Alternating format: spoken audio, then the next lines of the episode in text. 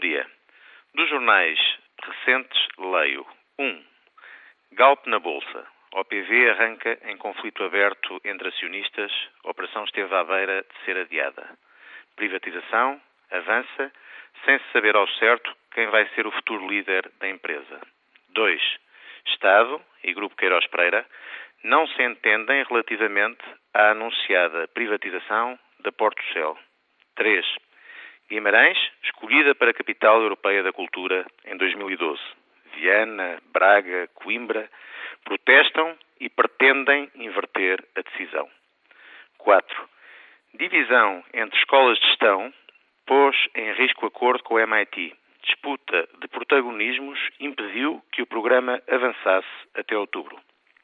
Felizmente, que neste último caso, e depois de meses de pressões e negociações, foi possível ultrapassar as divisões e hoje mesmo, quarta-feira, o acordo com o MIT é assinado abarcando 7 instituições de investigação.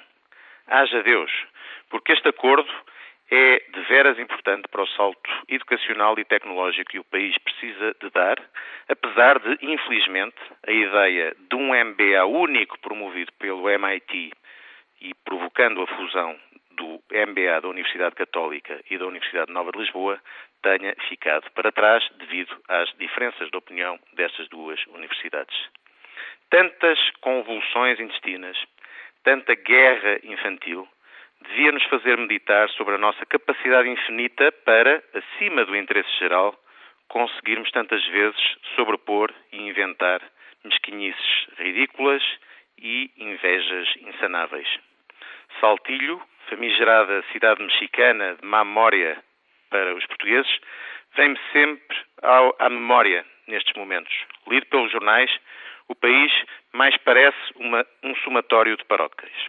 A pergunta aqui fica: quando voltaremos nós, portugueses, a fazer de Portugal uma nação capaz de se unir, pelo menos no essencial? Tenham um bom dia.